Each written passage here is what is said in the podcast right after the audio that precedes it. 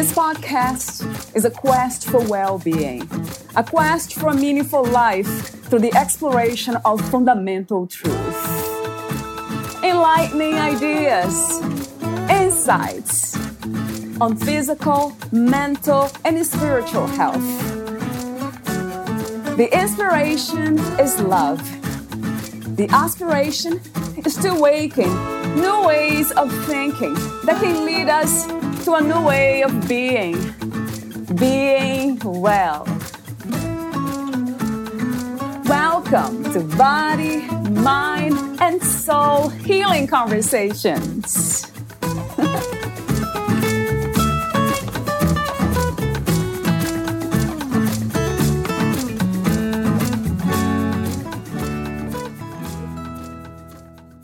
Shame is a liar, but it's good at its job. Pam Rader didn't just crave freedom, her survival depended on it. Having escaped at knife point from her violent alcoholic husband, she desperately sought a new beginning for her infant son.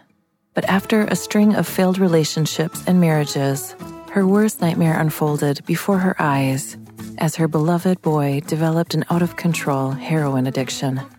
In her deeply personal and touching story, Pam Rader recounts her struggle for independence and acceptance during the most turbulent time of her life. And through the power of yoga and self reinvention, this mother's discovery of compassion will comfort anyone all too close to the horror of destructive behavior. Her book, Through the Cracks, is an inspirational memoir that will shine light at the end of any dark and treacherous tunnel.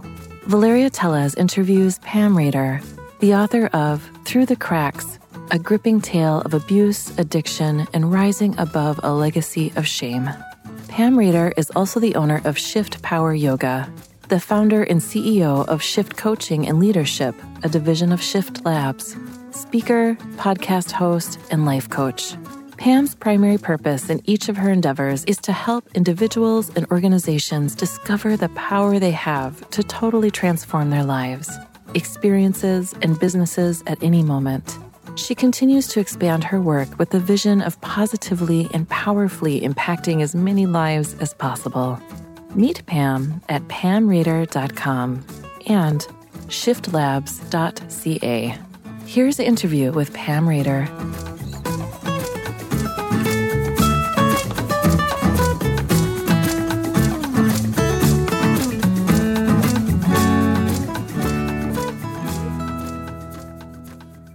In your own words, who is Pam Rader? I am mm, first and foremost a seeker, um, a seeker of truth, a seeker of knowledge, a seeker of depth and substance, a seeker of what's possible in the world.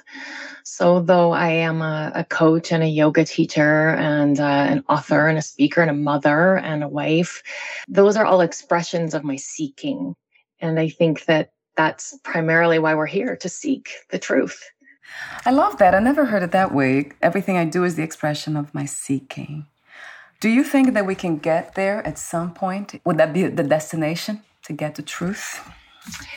I think that we never arrive. I think that truth is a well with no bottom, perhaps, or a mountain with no top. Uh, I think that in our physical uh, human experience, our ability to see the whole truth is limited, and we can just continue to do the best we can to expand our view of truth.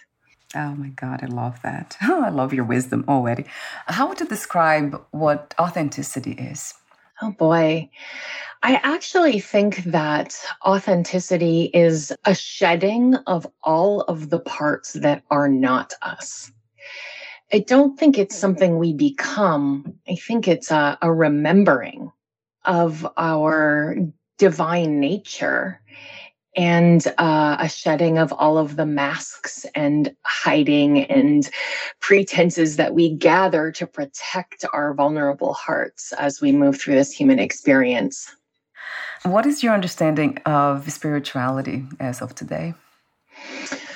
Wow. Well, I grew up in um, in a family that you know we went to church we went to the united church and um, it was a very liberal church and so i always had some connection with spirituality Um, but having gone through the yoga teacher trainings and um, my own searching, I have kind of stumbled upon uh, Buddhism and and all really all kinds of spiritual teachings. And and where I've really landed now is that it's all the same. The, the we can call it God, Creator, um, the universe, but just that there is this interconnectedness of of all things and god is in us and we are in god it's all connected. So that's really kind of where i'm i'm at with spirituality. I think that the thread of truth in all of the traditions is there. And uh, and i'm very open to learning what i don't know about spirituality so another open question what do you love most about being in a human body Oh boy. or being the human body. the ability to I think of being in this human body lately as though I've I've been given this um Ferrari from the universe, and I yeah. originally drove it around like it was a Toyota Corolla, not realizing that it had all of these extra uh. features and gears and ways to enjoy life and ways to transform how I view the world. I love the I love learning and the excitement that comes the, the physical form of excitement that comes from learning something new. I love how you said that. It's funny but true, and I think it's funny because it's true. that's, that's, what it is. Yeah. Oh my god, I love that. What is freedom to you, Pam? Freedom, yeah, freedom is um it can be such a big word, but you know, we could go way right back to um, Kris Kristofferson. Freedom's just another word for nothing left to lose from Bobby McGee. You know, um, when we lose our attachments to how things should be or what shouldn't be, then we're free. When we live a life of, of shoulds and shouldn'ts and constructs, then we are truly free. Yeah, I'm tempted to ask you the same question. Is there a destination for freedom? Do we ever get there? you know, I imagine that there are um, yogis and monks who might disagree with me, but I think it's more of um, we have glimpses of it, we have moments of it, and we move more and more towards it, and we have longer experiences of it. Do we ever land in complete, complete freedom? I don't know. I haven't yet. What would that look like? That's what sometimes I wonder. What would that look like to be free? like you said, yeah, no conditionings, just uh, this unconditional presence, isn't it? Yeah, I think it would. I think it would be um, a complete and utter dropping of our concern for uh, looking good, our concern for for being liked, our concern for fitting in, those kinds of things. And I think we all experience moments of that. And as we do this kind of spiritual work, we get more and more of it, uh, certainly. Do we ever get fully there? I don't know if in, in human form, if we're if we're meant to. I mean, the contrast helps us appreciate those moments of freedom. What is healing from your perspective, and what are the obstacles to healing? So, healing is a process in my perspective, um, though I do believe that sometimes miraculous healing can occur. What I have witnessed in my own life through my own experiences is much like when we get a cut or a scrape, there are layers of healing. We get the scab and then we get the little scar, and then the scar eventually softens and maybe goes away to some degree. I think that healing is like that. Um, it has stages, and sometimes we think we're healed, and there's still a scar. And there's another layer of of healing that goes uh, that, that goes on. So most mostly, I think it's a process. And what was the second part of the question? The obstacles to healing. The obstacles to healing. Uh, one of them is to believe that it's a complete, like it's a destination or that we're done. Yeah, right, right. so true. Yeah, to just recognize that healing is a process and we might have blind spots to where healing can occur. So I would just say, just thinking that it's it's done or over at any point or that it's a destination to realize that healing is is a is a part of the beautiful process of living I have interviewed some non duality teachers and have studied myself too. It's one of the spiritual teachings that really attracts me the most for some reason. And I see that they say that without uh, the experience of, of being here in a human body, if this is an experience, is actually that. It's the, the opposites. We cannot have that freedom of unconditional love or unconditional, only unconditional presence, because that's a different realm, which would be the spiritual realm and not this one. Mm-hmm. So I've been thinking about that. It kind of resonated with me. Like, yeah, that makes so much sense. Hmm. I agree. I think that, as I said earlier, the contrast we we can't truly know the light without the darkness. We can't really know peace if we've not suffered a lack of peace. And so, this human experience, even healing, I think is is embracing the wholeness, the totality of the experience of life, um, without you know, we tend to run away from the pain and move towards the pleasure, of course, but to embrace it all would be, you know, the healed to me, I think. And I wonder if that would look to get to the point would look exactly the way it looks now, humanity, right? Because everyone's doing what they can with what yeah. they have. It's almost the idea that everything is already perfect, that life doesn't make mistakes. Exactly. Uh, that's a tough one to embrace. and it is, but anyway, well, resonates true. So you wrote the book Through the Cracks a gripping tale of abuse, addiction, and rising above a legacy of shame. So, talk to me for a moment about the main inspiration and intention of writing your book.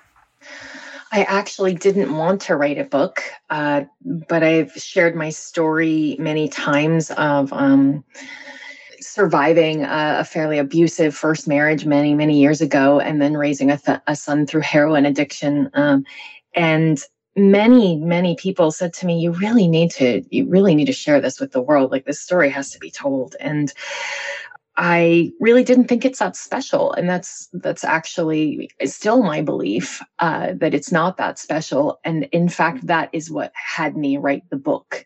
I, I had a friend say that's why you need to write it because it's not special because there are so many people out there looking for any kind of breadcrumbs towards at least the level of freedom that you have. And if you could provide that for anyone, then you should write this book. So it was just really an offering, another expression of, of my contribution to the world, saying, Hey, I've been in the darkness and I've, I'm, I'm, you know, working towards the light like everybody, but I found some ways and here, take my hand. I can show you. It's beautiful though. I love that. I can call it courage, but I think it has to do with trust, doesn't it, Pam? You mm. trust in yourself and perhaps trust in life itself and the callings. Yeah, I um I actually look at dissatisfaction as part of our calling. You know, when we feel deeply dissatisfied, that's actually just the universe leading us towards what is more fulfilling.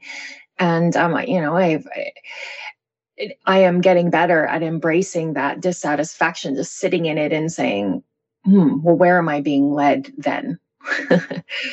that also means that if we follow those signs and answer those calls, we'll live a life that's very rich and fun, right? It's mm-hmm. always meaningful and purposeful. That's what it comes to me. Mm-hmm. Because there's no ending to this anyway. So the whole idea is to enjoy the ride, as some say, mm-hmm. which is kind of embrace everything that it's uncomfortable, or that's, as you said, the challenges, the difficulties, instead of trying to run from them. Well, I really believe that the the life that we experience is directly related to the story that we tell about it. Everyone has trials and difficulties and suffering and struggle at times in their lives. And where the greatest transformation can come is in how we relate to the things that have happened to us how we speak about them. Who did we become because of those things? How did we grow? How did we learn? Um, what? How did we become more resilient? Um, how can we share this experience with others? And when we speak about our trials and tribulations from the vantage point of of what did I learn? How did I grow? What's better because of it? we live a much more fulfilled, enriched, peaceful, free life. But we have to be listening for the lessons. If we're not listening for the lessons, I feel like uh, we're often doomed to repeat those lessons. True. Yeah, it becomes a pattern, a cycle. It has been my experience for sure. What do you feel is the purpose of this experience, this human experience? Do you believe that there is a purpose to it? I believe that each of us, I, I work with um, an amazing spiritual teacher named Joe Greenland, whose um, native name is Fox Dreamer.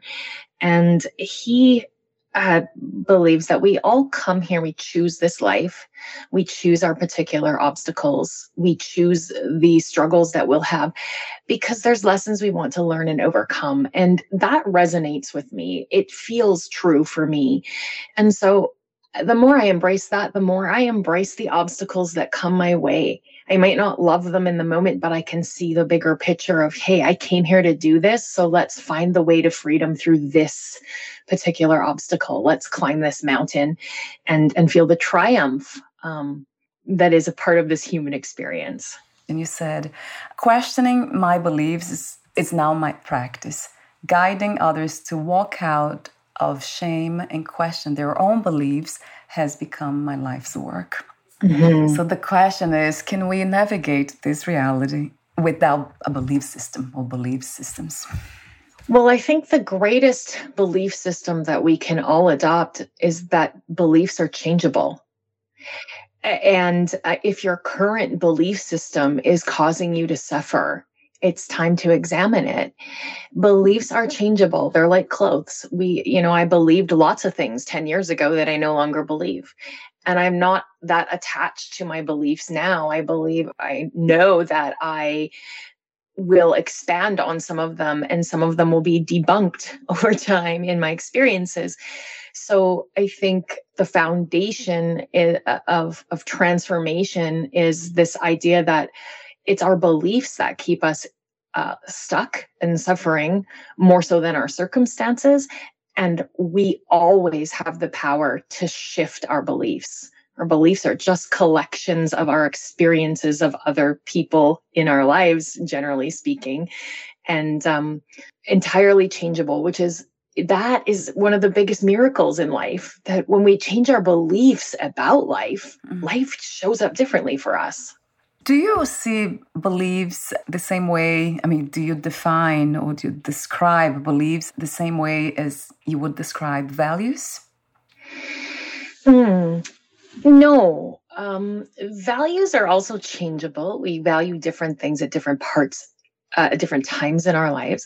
They're interconnected, certainly. For instance, if you if you valued uh, success um, and you had a belief that people um, who were successful were just lucky, you probably wouldn't become that successful, even though you value it. So they're they're two different things, but they are connected. If your beliefs are aligned with your values, then you're unstoppable. I usually write and I talk a lot, I have been about self love and believing in oneself. So that belief system, you believe in you. So talk to me for a moment about um, your ideas. How do you view self love?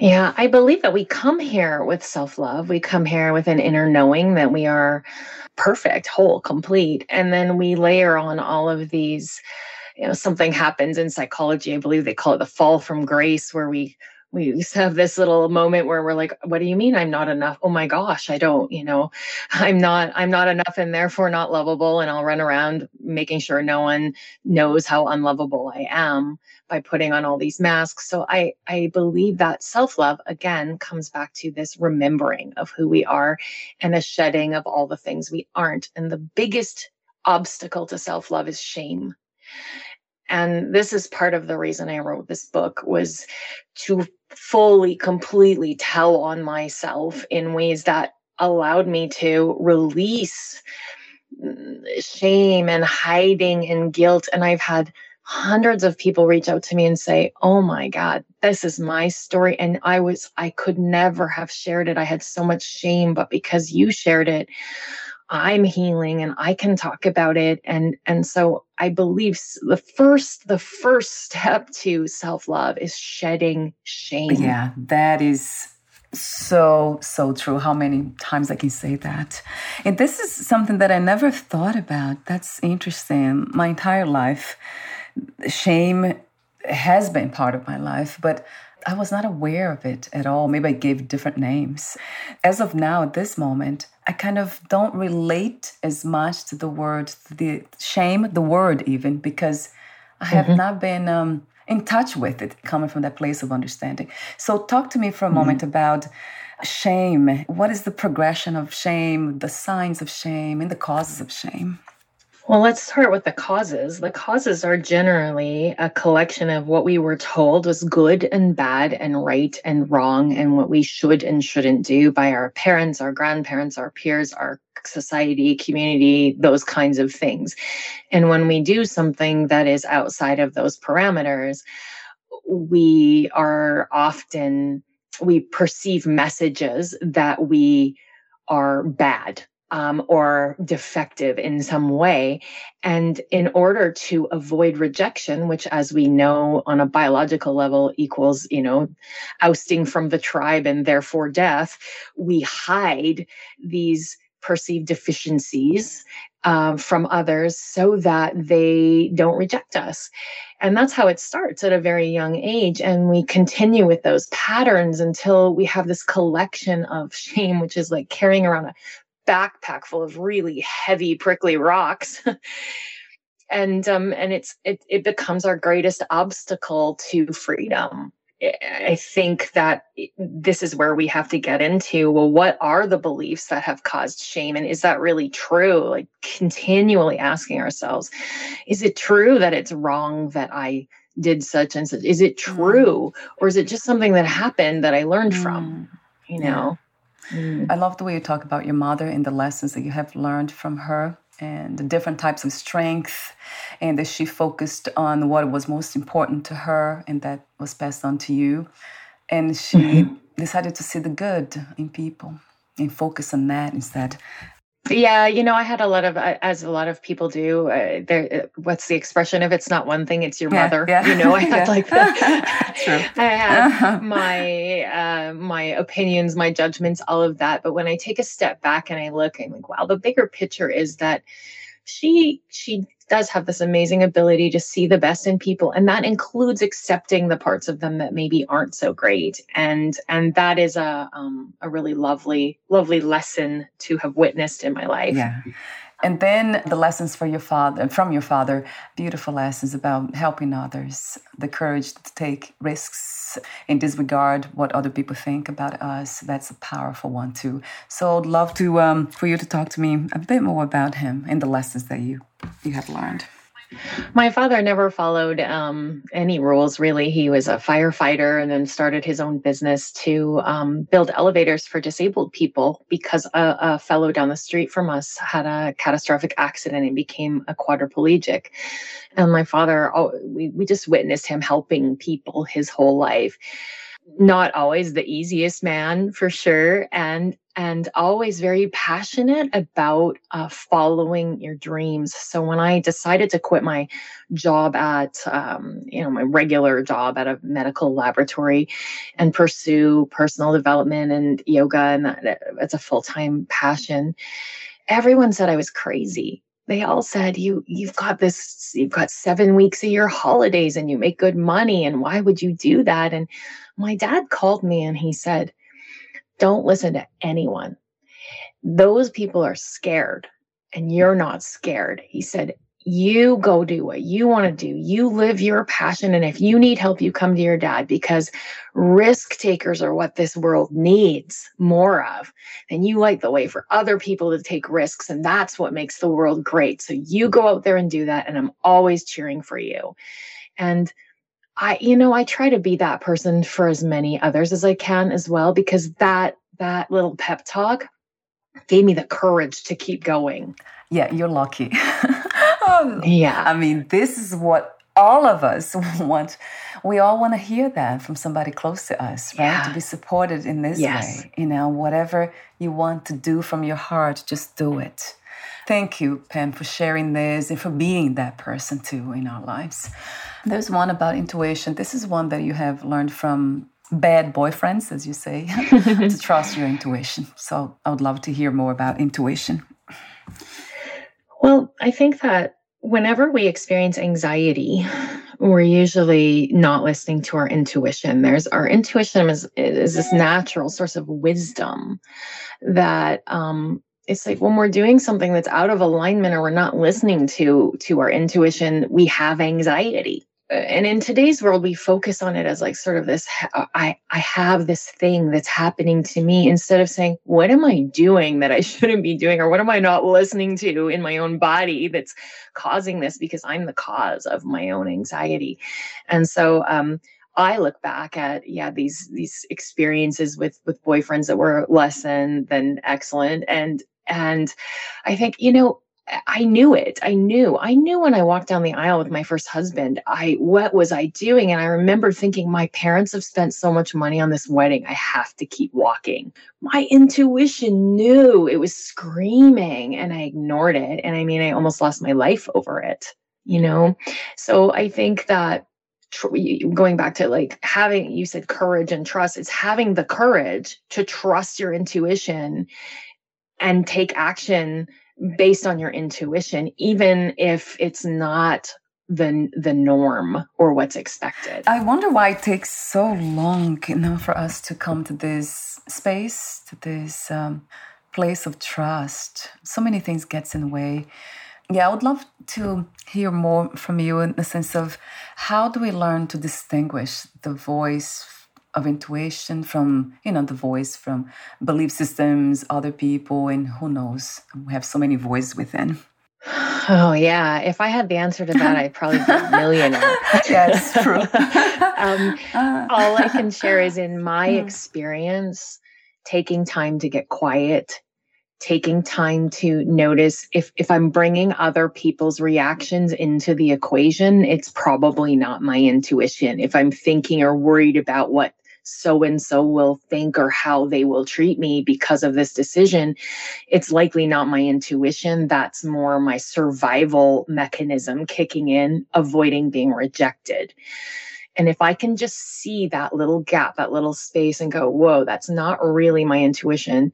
In that moment, I notice it. I have a choice to follow my intuition. And if I don't, at least I know I'm making a conscious decision to override my intuition. I'm not blind to it. So I think it's not, it's a process. There's this little gap. It's like where the yoga occurs, right? In the gap between stimulus and, and reaction or response. And that's, I think the best we can do is to get into that little space and say, oh, what's really going on here? Who am I really listening to?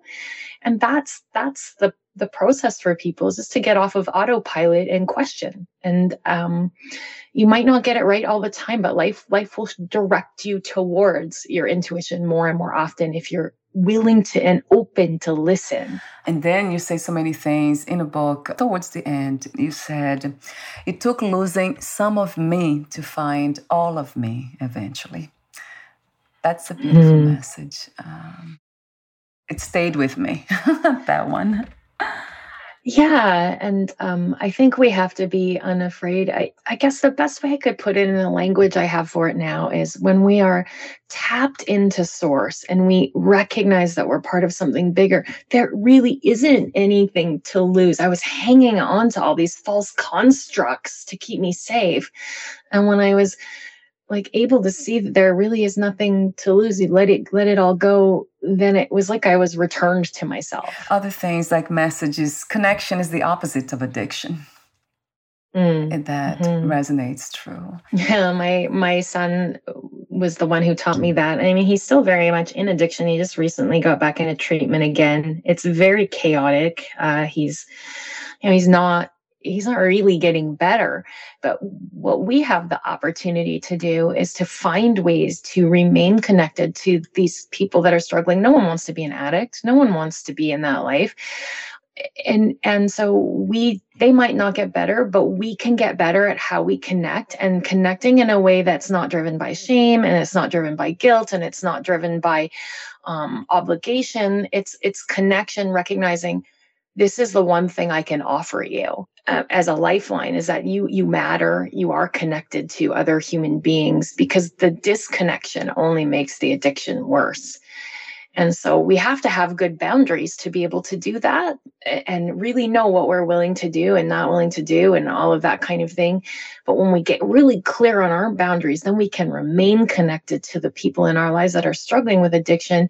And that's really their only hope of not, of ever overcoming addiction, rather. Um, is to ha- to realize that they are connected to the right. world in some way and that they matter. It's a very challenging experience. I can hear in your voice even and I have seen that around me too. I think not my family members, but friends. And I wonder what happens. Why do they become so disconnected? They lose that sense of connection with um, everything there is. It's incredible how that happens. It's almost impossible, right? Because we are connected, we can't mm-hmm. disconnect. But what does mm-hmm. that feeling of disconnection? What does it come from?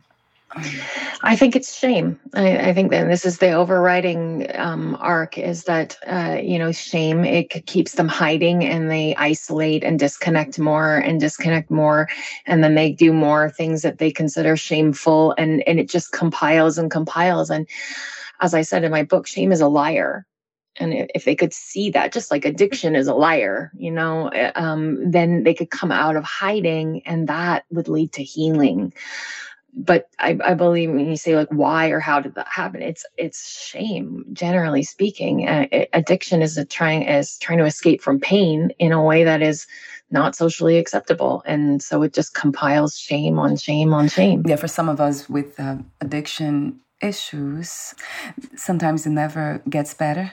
And i have mm-hmm. seen that too. So i wonder if they are playing that role so to teach us to not go there well, you know, I also think that it teaches us something. This is the, the biggest lesson that I've learned is why is it that we need our loved ones to be different so that our life can will be more peaceful?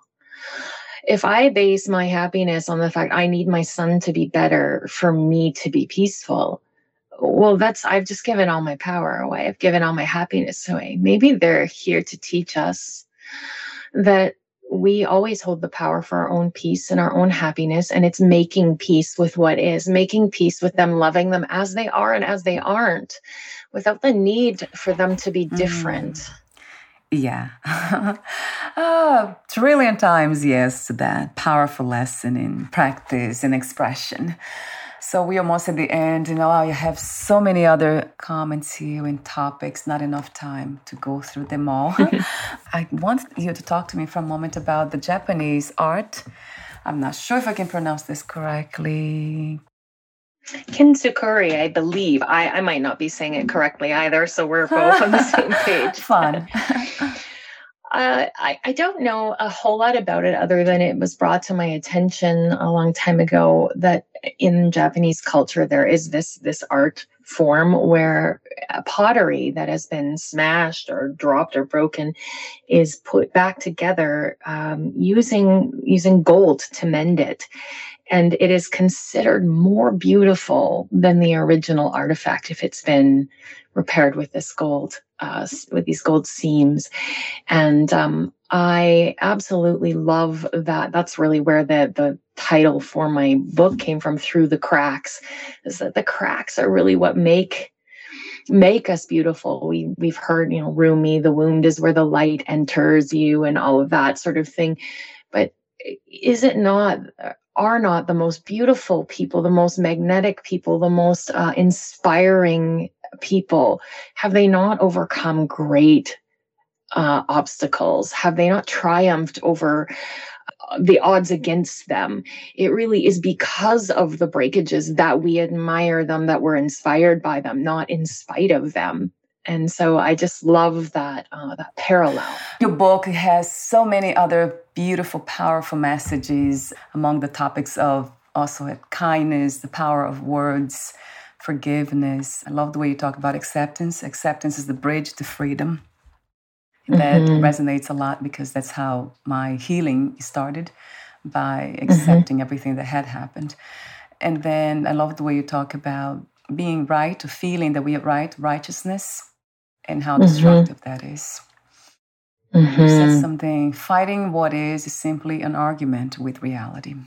Power, powerful mm-hmm. yeah, you know that's um. I I learned that from Byron Katie, who of course is a great spiritual teacher, and she talks about you know if if you don't love what is, you're in an argument with reality, and you're always going to lose that argument. Right. You know, always. right. so learning to love what is is really the the the pathway to freedom. Again it's the acceptance is the bridge to freedom. It doesn't imply that we have to be apathetic or not do anything but we have to start with well here we are. Not why did we get here? Or what did we do wrong? Just okay here we are. Now what's next? And that's really where i work as a coach is to take people from sure you you've been all these places and here and and and all these things have happened but here you are and so, what's next? What do we want to create from here? It's a much more powerful place to stand than than being against whatever's going on. Another yes, a trillion times to that openness, yeah, to this being open to the possibilities, which takes work and support, right, Pam? I know that from experience, and I see that all the time. How how important it is to have support people around us to guide us into that openness and you are one of these people. What is the best way for new clients to contact you? Oh gosh, um, pamrader.com uh, is my personal website. I, I also own a leadership development company called Shift Labs. And um, so shiftlabs.ca. So I do a lot of corporate leadership development, um, relationship breakthrough programs, uh, group coaching, that kind of thing as well. Instagram at Pam Rader. Mm, yeah, Shift Power Yoga. I'm also the owner of a couple of yoga studios, and I'm pretty easy to find on the old internet. Wonderful. I'll have those links on your podcast profile too. So, Wonderful. my last question is what three experiences you wish everyone to have before they lose the body, before they die? Well, I would say that it all um, the three that I would choose come out of one one umbrella and that is connection.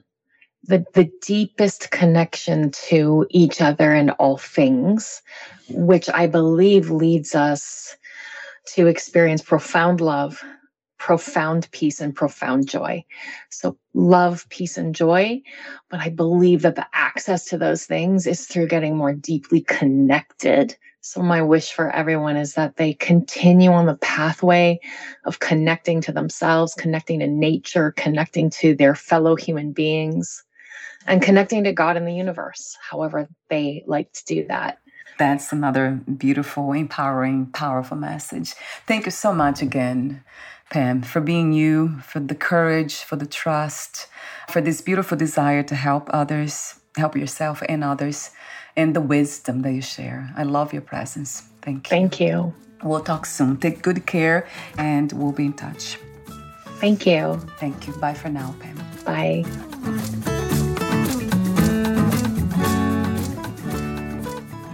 Thank you for listening. To learn more about Pam Rader and her work, please visit pamrader.com and shiftlabs.ca.